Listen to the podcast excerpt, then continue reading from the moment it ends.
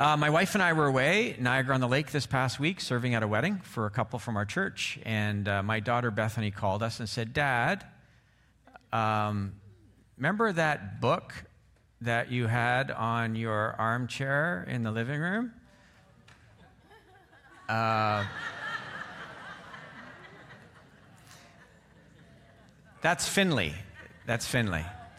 Um, Finley and I are having conversations right now. We're working it out. Um, if you notice the jacket of the book, it's titled The Art of Forgiveness. Um, so, anyway, the Lord has a wonderful sense of humor, doesn't he? Um, but anyway, that's my dog, and that's what I'm facing in the week ahead. I have to work through how to forgive my dog for abusing one of my favorite books, Lewis Smedes. It's a wonderful book, by the way. But Anyway, should we get started? All right. One is the series title. There are so many ones in the Bible. And last week, if you're with us, we talked about the Shema, Hear, O Israel, the Lord our God, the Lord is one. And it's a fundamental passage for um, the Hebrew people, it's a fundamental passage for Christians. It was what distinguished them from the neighboring nations in a uh, time of polytheism where there were many gods with the neighboring nations. They had come out of Egypt, they were formed into a people at Sinai. Um, God gave them commandments to keep them free, not to make them his slaves. Um, it's fundamental that we be different than the people around us. And so, as Jesus followers, we are invited into a host of ones, so to speak. And today we're going to talk about one church. And so we started with one God, who is in three persons Father, Son, and Holy Spirit. And now we're going to talk about one church. Uh, even though there are many expressions of the one church, we often will pray for another local church here at King Street Community Church because we believe that what God is doing is not only happening here. We are one little microcosm, so to speak, of all that God is doing in the world and in Durham region. And if you've been around here for a little while, you'll know that we don't have lofty views or opinions of ourselves. We are just sons and daughters of the one true God, whom He is working through by His grace to help reflect an aspect of His brilliance and beauty to the world around us. But there are so many other wonderful expressions of the body of Christ that we celebrate. We don't compete with them, we celebrate. And uh, we don't pretend to be the biggest or the greatest or the best of anything. We are just a group of humans brought together by the Spirit around our common faith in Jesus. And then He's working to use us in ways that are consistent with how He's made us. And we are a collection of people who are very, very different. And uh, we're not here by accident or by some random chance. We've been brought together and formed into His people under Jesus this is what makes the church unique is that it's our common faith in Jesus and the fact that our the common Holy Spirit indwells us as individuals, this body of ours as individuals is sacred, and this body collectively as the church is also sacred. And we'll unpack some of that in the next few moments. But this idea of one church is very, very important. And um, I don't know how many of you are quite familiar with our um, Muslim neighbors and friends, um, and how many of you would know the distinction between a Shia and a Sunni Muslim. How many of you would know the difference between those two?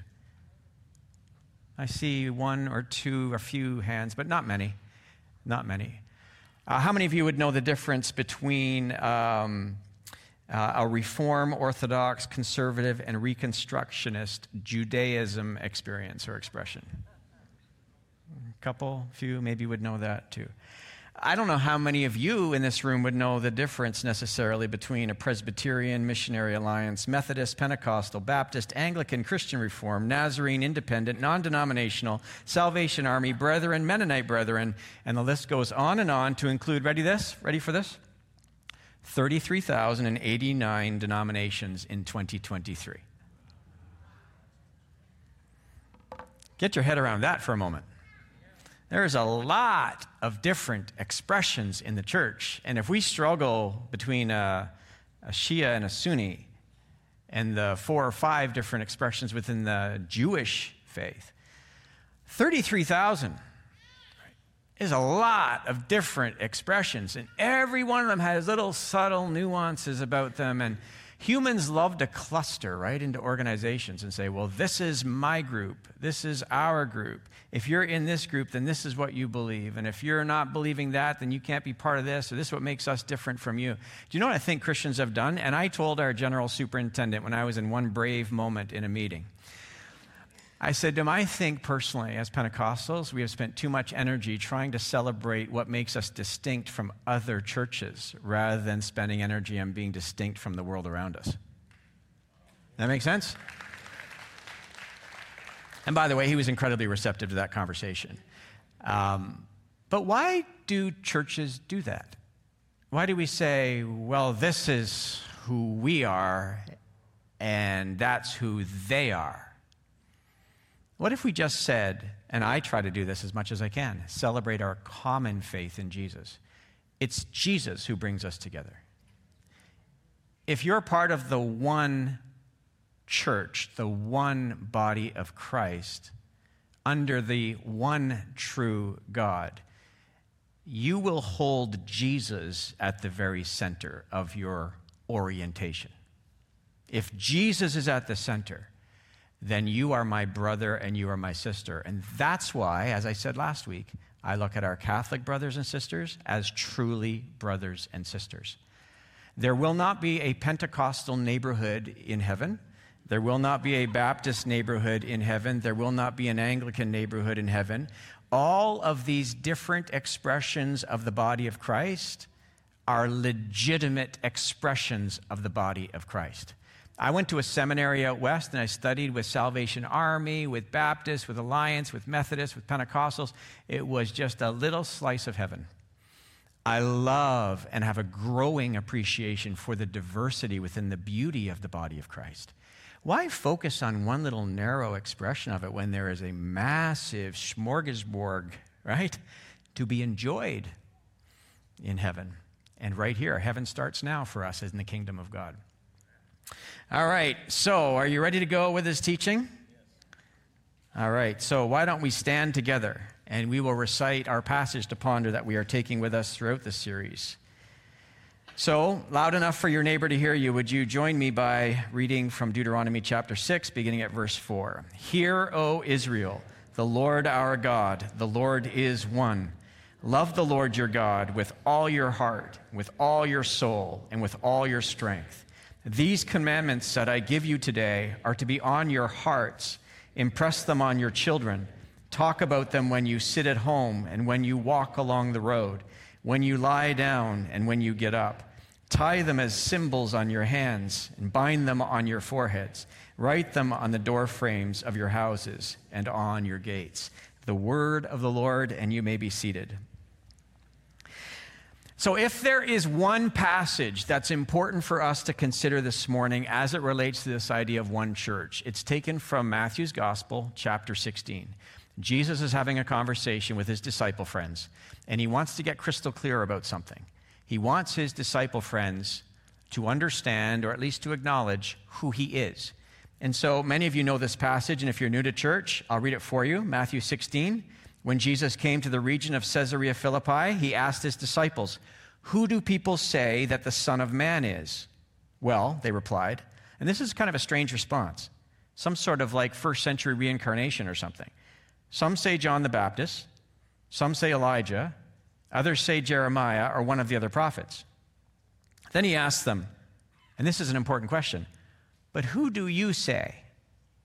Who do you say I am? The word on the street is X, Y, and Z, but what about you? What do you think? Who do you say I am? And Simon Peter, if you're familiar with the Bible, Peter was very bold, very brave. He says, You are the Messiah, the Son of the living God. And Jesus replied, You're blessed, Simon, son of John, because my Father in heaven has revealed this to you. You did not learn this from any human being. You didn't learn this in school or in class or reading a book. This was from the Father. The Father revealed this to you.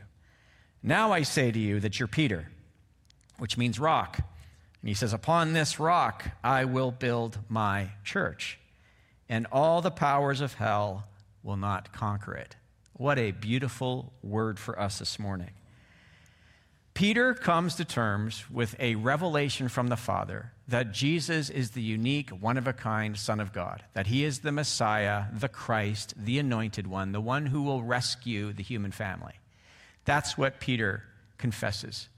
This is what Jesus says, I'm going to build my church on. We believe that that confession, that Jesus is unique, that he's the Christ, that he's the Messiah. That is the cornerstone, the centerpiece, the whole orientation of the church. And this is why I believe, to my toes, that if you make the good confession that Jesus is Lord, doesn't matter what banner you worship under, if you worship the Lord Jesus, He's the leader of your life, you're following Him closely, you're learning what it means to be a devoted disciple of His, you're in and I'm in with you, and we're in this together, and we're family. And the same spirit that lives in you lives in me, and vice versa, and we are connected. We're family. That's what I believe to be true. So if you've made that good confession today and you'd say, you know what, I come from a different Christian tradition, that doesn't matter. We're family. And so that's why I think it's really important that family speak well of family. So when there's another church across town that's doing something very different, but Jesus is the king over their lives and over that community, we just celebrate who they are. We may not resonate with what they're doing. There may be something very different about our personality and their personality. We may have slight variances around what we would emphasize or what they're emphasizing, but at the end of the day, we say Jesus is king. He's king over them, he's king over us, which makes us connected, and we speak well of everyone. I hope we're doing a better job of that these days, and I think we are. I think the one church is praying for each other, celebrating each other, dropping our differences and our critique. I sure hope that's the case. There have been times in church history when movements have risen up and that's sort of splintered or divided the church. And listen, we just came through COVID with a pandemic, and there were different emphases and different approaches and different things. And I'm not sure between you and I it was our finest hour. Think there's a lot of polarization, a lot of division, and a lot of looking across the aisle at different people along the way, not necessarily right here at King Street, but the body of Christ. And I just think sometimes we lost the forest for the trees. It's like, okay, that's where that person's coming from, that's where they're at, that's what's important to them. Unless it's a blatant doctrinal misstep, it's like, I entrust you to God and you're my brother. And how can I love you well? That will serve us all better, don't you think? I don't like to be judged by other people. Anybody in the room say, I love being judged?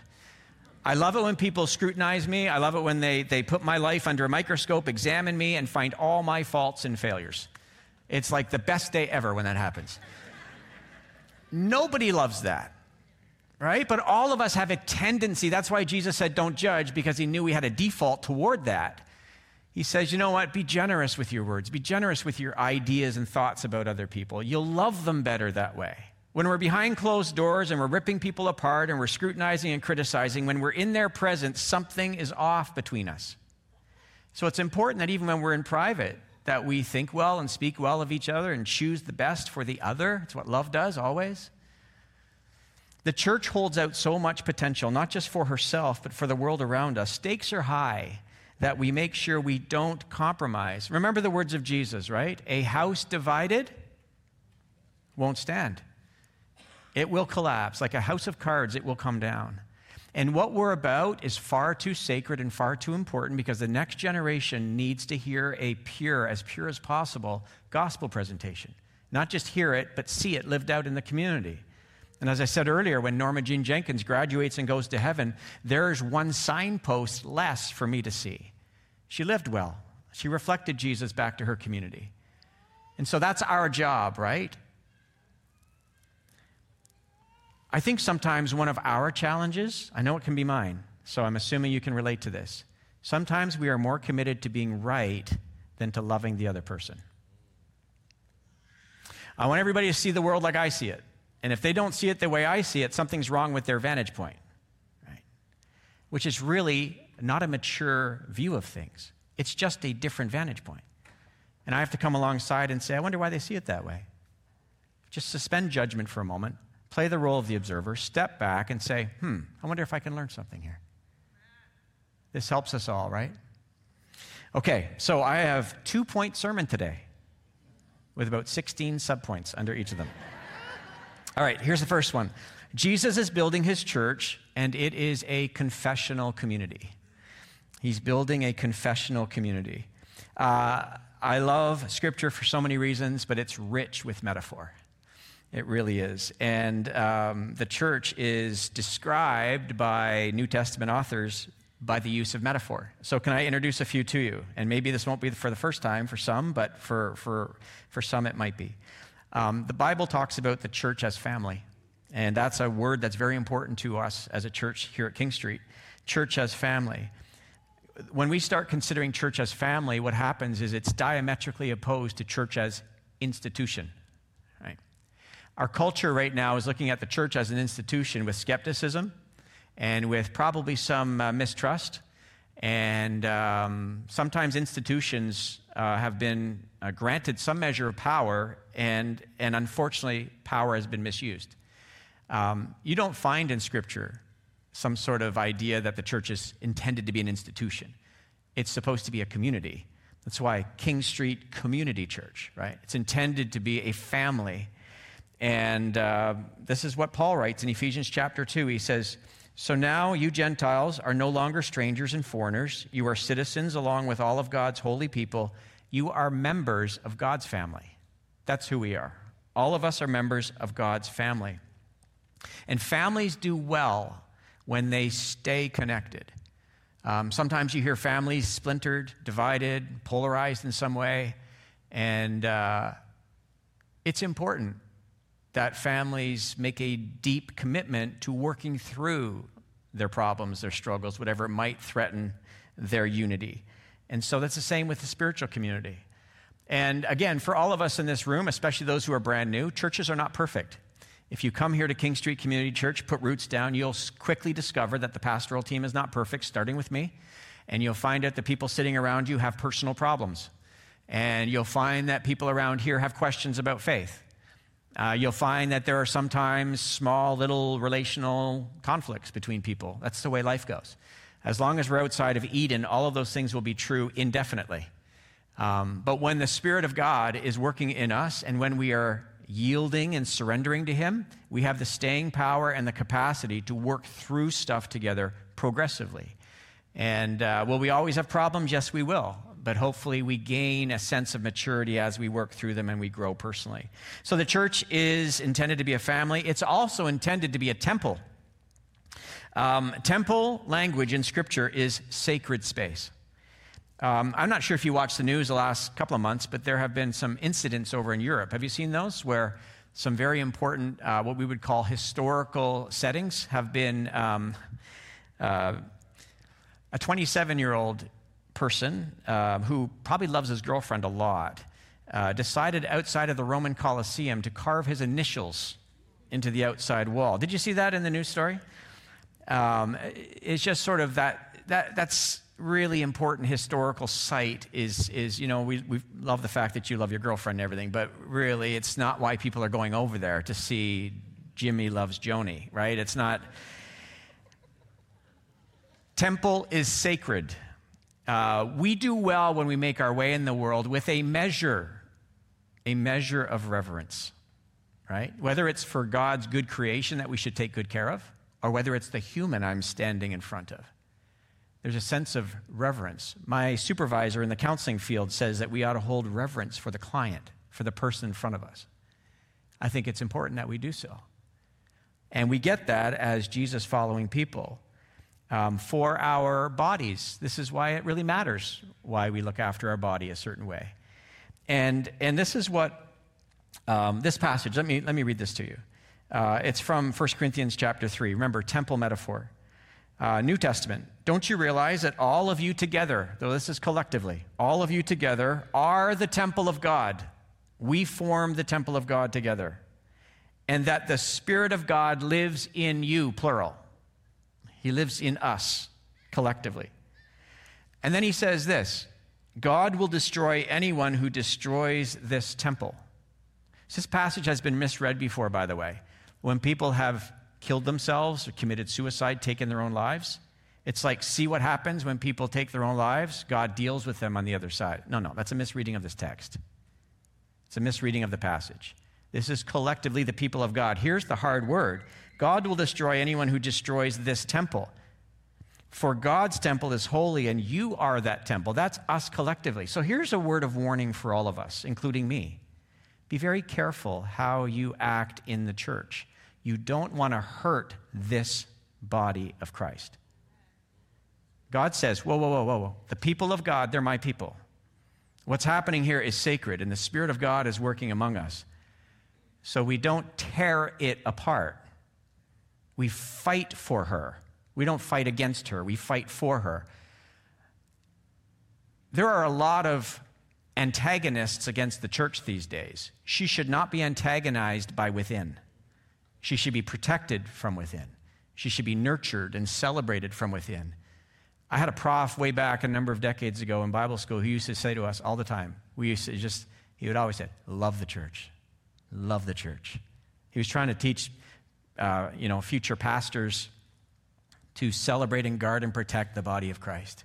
So would you join me by protecting her? Let's not tear her apart. She has enough enemies on the outside. And so all of us collectively are the temple. And here's another metaphor the church as bride. We are the bride of Christ. A sacred relationship exists between a husband and his wife. And Jesus uh, understood the sacred nature of marriage, and Paul wrote about it very clearly in Ephesians chapter 5. And he says this this is my paraphrase. I'll read something in just a second, but he says, The marriage that is established by God, his pattern, is to be celebrated and honored and to be protected. And he, then he says, the Apostle Paul writes and says, Oh, by the way, when we think about a husband's love for his wife and a wife's love for her husband, it is a picture. It is a picture of Christ's love for the church. We are the bride of Christ. That's a picture he wants us to think about. And so in Ephesians 5, Paul writes, For husbands, this means love your wives, just as Christ loved the church, laid down his life for her. He gave up his life for her, and this is a great mystery, but it's also an illustration, it's a picture of the way Christ and the church are one. Just like for this reason, a man will leave his mother and father and be united to his wife, and the two will become one flesh. Christ and the church are one. And so when we speak poorly about the bride of Christ, which is the body of Christ, we speak poorly about the one who's joined himself to us. If somebody speaks poorly about my wife, she's my bride, well now she has issue now that person has issue with me, right? Because we're one. We stand together. Um, and it's the same with you. If somebody speaks poorly about your partner, your spouse, um, you're, you're saying, hey, wait, that's, that's an important person to me. This is how Christ advocates for the church. And so sometimes it can be challenging and it can test us when churches that bear the name are out doing some things along the way. It just doesn't, like I said, it just doesn't seem to ring true to us or whatever it might be. We're not talking doctrinal things necessarily, though it might be. Remember, Catholics and Protestants don't see the Lord's table the same way. Um, our Catholic brothers and sisters see it as becoming the body and blood. We see it as a symbol. You hear me say this the symbol that points us to the substance. That's how I say it. It's a symbol that points us to the substance. That's our perspective. That's how we read Scripture as responsibly as we can. But when I see my Catholic brothers and sisters holding it in different regard, I say that's how they see it. And I spoke with a lady this week who's a searching person.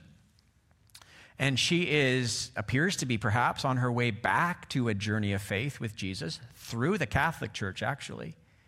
And she is saying to me, she's not sure if she believes that. She says, I'm not sure if I believe that magical part. That's what she said. And then she said to me in the same breath, but I'm not sure if it really matters between symbol and actual. And I thought, you know what? Why splinter this thing and say, well, unless you see it like me or participate like me, you're out? What if one day we end up on the other side and we're wrong? Are you open to the fact that one day when you get to the other side, you might be wrong about some things? And what that is for us is creates humility. We hold loosely to certain things. I'm holding tightly to Jesus as Lord. I'm holding tightly to the fact that I need a Savior. I'm holding tightly to the fact that God speaks with me through His Word. I'm holding tightly to a triune God, Father, Son, Holy Spirit, right? I'm holding tightly to the fact, unfortunately, that I'm a sinner needing saving. But these other things, some people get sprinkled with water, some people get immersed in baptism, some people say it becomes, some people say it's a symbol. At the end of the day, are we all trying to honor Jesus? Then let's just keep following him as closely as we can and leave all those things to him on the other side. I think we should wrestle with Scripture, by the way. I think we should. I think we should spend a lot of energy and effort looking at the text and saying, what, does, what seems to be here? Right? And then at the end, we say, we did our best to responsibly interpret and apply the Bible to us. And now we're going to move forward with Jesus. Because the last time I checked, we are not called to um, worship the Bible. We're called to worship Jesus, the one true God. The Bible leads us to a place where we encounter Him, a person, right? You can know the Bible. That's what Jesus said to the religious people. You can know the Bible inside and out and miss the forest for the trees. You can memorize it, you can meditate on it, you can digest it and read it and have love far away from you. And you can weaponize that same book and clobber people with it all day long. And Jesus is saying, Come follow me. I hope we find him in the pages of Scripture. But the Scripture serves as a means, right, to help us encounter the one true God and love him. All right. Should we keep going? All right. So, uh, two more. The last one is this. Our second last one is church as body. Uh, we've already referenced that today. Our human bodies serve as a wonderful illustration and picture of what it means to belong to the body of Christ. All of you together are Christ's body, and each of you is a part of it, but our bodies have many parts, and God has put each part just where He wants it. How strange a body would be if it had only one part. Yes, there are many parts, but only one body. The eye can never say to the hand, I don't need you. The head can't say to the feet, I don't need you. This makes for harmony among the members so that all the members care for each other. If one part suffers, all the parts suffer with it. And if one part is honored, all the parts are glad, as we read earlier. We are all part of the body of Christ, assigned a different function and role, but we need each other. And just a reminder that I am not the head of the church, and neither are you, but Jesus is the head of the church and He turns us according to His will, right? And He connects us all together. If we take the head away from the body, we will not live for very long. We need Jesus in His rightful place. He is at the operational center of the body. And then finally, as we've already mentioned, church as confessional community. Simon Peter answered, You are the Messiah, the Son of the living God. And so we have a, his, a host of metaphors, and then we have this beautiful, good confession. So here's my question for you Have you made the good confession that Jesus is Lord? If you have made the good confession that Jesus is Lord, you are in the body of Christ. You are in the kingdom of God. And then you're learning, like the rest of us, what it means to follow Him closely. And we can make the good confession in one moment and then struggle with doubt the next. But if we are coming back to the good confession over and over and over again, I don't think it's healthy for us to say, Yeah, I made the good confession back in 1972 but we don't really make the confession anymore by the way we live our lives. That good confession we made needs to be remade and needs to be evidenced by the way we live our lives. Lord, may that confession be coming out of my life, not always, and maybe not very often with words, but with actions, with the way I am a principle oriented person, familiar with the ways of God, embodying it by His Spirit to live the way He would have me live in the world. All right, here's the last, last thought for today two point sermon. Diversity in the body of Christ helps us serve different kinds of people. Uh, I have bad news for us today. Not everybody in the Durham region is going to resonate with our personality as King Street Community Church. Only a select few who are privileged will be able to connect with us. I don't mean that at all. I'm being incredibly facetious. We have a certain personality, we have a certain way of how we do things. And, and that's a mixed bag, right? Because some of you who are here, let me say this all of you who are here today wish we would be a little bit more of something else and a little bit less of something else. Because there is nothing about the church that could ever meet all of our needs and preferences. I had a former mentor who used to say if you're going to have unity, everybody has to be prepared to give something up. That's the only way you have unity. Is that okay, I don't like that as much, but you know what? Others do, and so I'm ready to, ready to say yes to that because it's better for the greater good. And that's what belonging to a family is all about. I'm not sure what it's like in your home, but we always don't eat our my favorite meal every supper time. Sometimes I go, oh, well, Riley likes it, or Bethany likes it, or Pia likes it, or whatever it might be, right? And, and, and you just say, this is the meal for tonight. And that's how families function. Uh, God loves diversity, by the way, absolutely in love with it. Um, you, know, you know this, right? God made 10,000 different kinds of beetles. That's crazy. How about 9,800 different kinds of bird species? 30,000 different, that we know of, 30,000 different kinds of fish that swim in our oceans and lakes. Why, don't you just make one bird, right? one fish. Isn't one beetle enough, right? When we're not at our best, we demand that every church look just like us. And when we are at our best, we're just going like this. Oh, that's so good. That's so good. I love it. That's amazing what they're doing over there. That's fantastic. That's when we're at our best, right? we're demanding everybody else to conform, right? Conformity is not, is not unity, or uniformity is not unity. Um, okay, so I'll leave you with a series of questions here and then just one last thought or two. Here we go. Do differing views on biblical or theological, theological issues need to separate us? Differing views on biblical or theological ideas need to separate us? Do we have to draw definitive lines? You're this, I'm that. Oh, they baptize by immersion, they, they sprinkle. Oh, they have a, a certain kind of approach to certain days or feasts of the year. Can we not just say, that's where they're at, this is where we're at, and it doesn't have to necessarily separate us? And I'll use the example of the Eucharist and the Lord's Supper. If it's approached differently, is that okay? My recommendation is to say, yes, it is okay. How can we make space for others to think differently on certain matters without minimizing their perspective? Other people think a little differently about this matter. Okay. As I said last week and I said earlier today, what can I learn about their perspective? How does the desire for certainty and all or nothing thinking get in the way of our experience of oneness. I want to have things nailed down. I don't want to live in the tension or any form of ambiguity. I don't want to live with this maybe, maybe not. I want to know for certainty. All humans want that, but we can't have it this side of heaven. And so, this idea of all or nothing thinking, you're either in or out, black and white thinking, it doesn't serve us well. In the final book of the Bible, book of Revelation, we read that God has something to say to seven different churches in one region in modern day Turkey. And in Revelation chapter 2, verse 1, he says this Write this letter to the angel or to the messenger of the church in Ephesus. And then he goes on and talks about some things. Then he says the very same thing, but he has different things to say to the church in Smyrna, Pergamum, Thyatira, Sardis, Philadelphia, and Laodicea.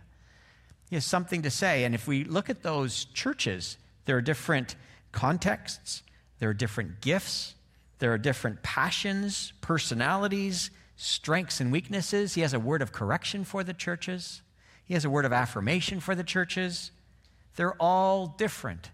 I wonder what the Lord would say today if he said to the church in Oshawa, Calvary Baptist, to the church in Whitby, Whitby Christian Assembly, to the church in North Oshawa, Embassy Church, to the church in Central Oshawa, King Street Community Church, what would he say?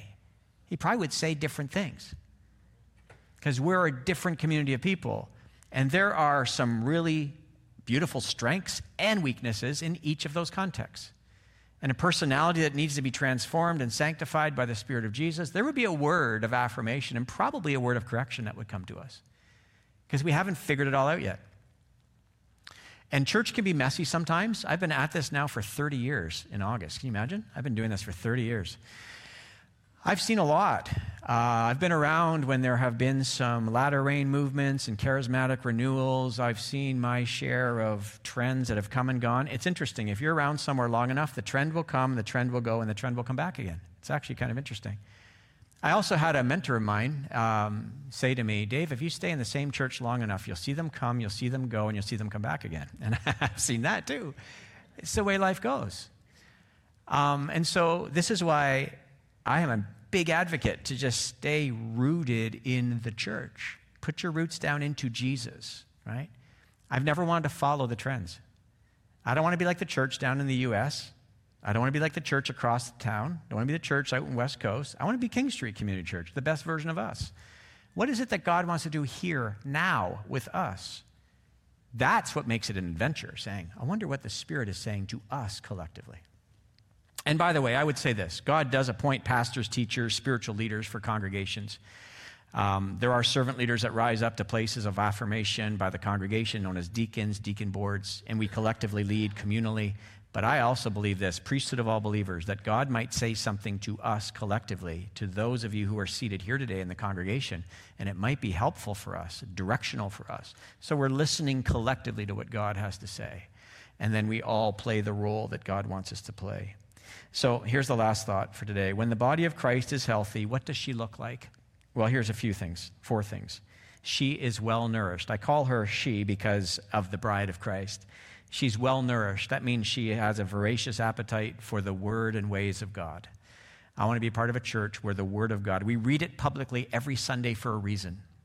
I think ever since I came here, it's been 17 years, we would read scripture publicly on a Sunday morning because I believe the word of God is very important serves not just as guardrails for us, but it leads us through the text into the Jesus, into a, a mystical encounter with Christ.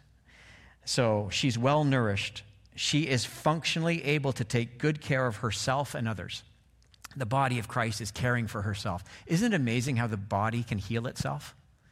If you can give the body the right environment, the right rest, the right nourishment, she can heal herself. It can heal itself. And same with us as the church, we can actually heal ourselves. This is the way God arranged it, the Spirit working through each of us. Uh, fourth, or uh, thirdly, she is connected and esteems every part of the body. It doesn't matter what your spiritual gift is, it's your gift, and God has endowed you with it, and it's supposed to be used in service of others. And so we don't prize others. A teaching gift is no more important than an administration gift or the gift of tongue speaking or prophecy or anything else that gets visibility if you have the gift of helps or mercy, whatever that might look like, even generosity, what a wonderful gift that is, the gift of giving. We all do our part along the way. And then here's the last thought if we're healthy, what do we look like? Well, um, the body of Christ recognizes where the operational center resides, and it's the head of the body, which is Jesus. He is the head of the church. So, one church, I guess I'll just continue to ask you to keep speaking well of her right here at King Street and then speaking well of her everywhere. And give people permission in other local churches to be themselves. And then also, right here in this local expression, there are people in this congregation that are very unlike you because they have a different personality, different backstory. They experience God a little bit differently. We look across the aisle and say, That's great. I'm glad that they express their love for Jesus this way. And you can be comfortable in your own skin to express your love for Jesus your way because God made you that way and He made me this way on purpose for a reason. And so we reclaim ourselves, and Jesus Himself reclaims us, and we can be our true selves as the Spirit is working strongly in us. Amen to that? Amen, Amen to that. Okay. All right. And I know you know this, and, and I love the church a lot. And I love King Street Community Church a lot, and I love the body of Christ a lot. I wouldn't want to do life without belonging to the church, the body of Christ. Um, can I ask you for a resounding yes in just a moment? I'm going to say, Do you love the church? And at the very end, would you say a resounding yes if you do? Okay? Ready? Here we go. Do you love the church? Yes. Amen to that. Amen to that. Lord, thank you for this congregation. And thank you for the fact that you place us in bodies, in families, in churches and we get to belong to a spiritual community that is vibrant and alive because your spirit is present among us collectively. Lord, help us to always, when we gather, be mindful of the fact that you are here making us a body, a community, a family in ways that are so different than other gatherings in the world around us.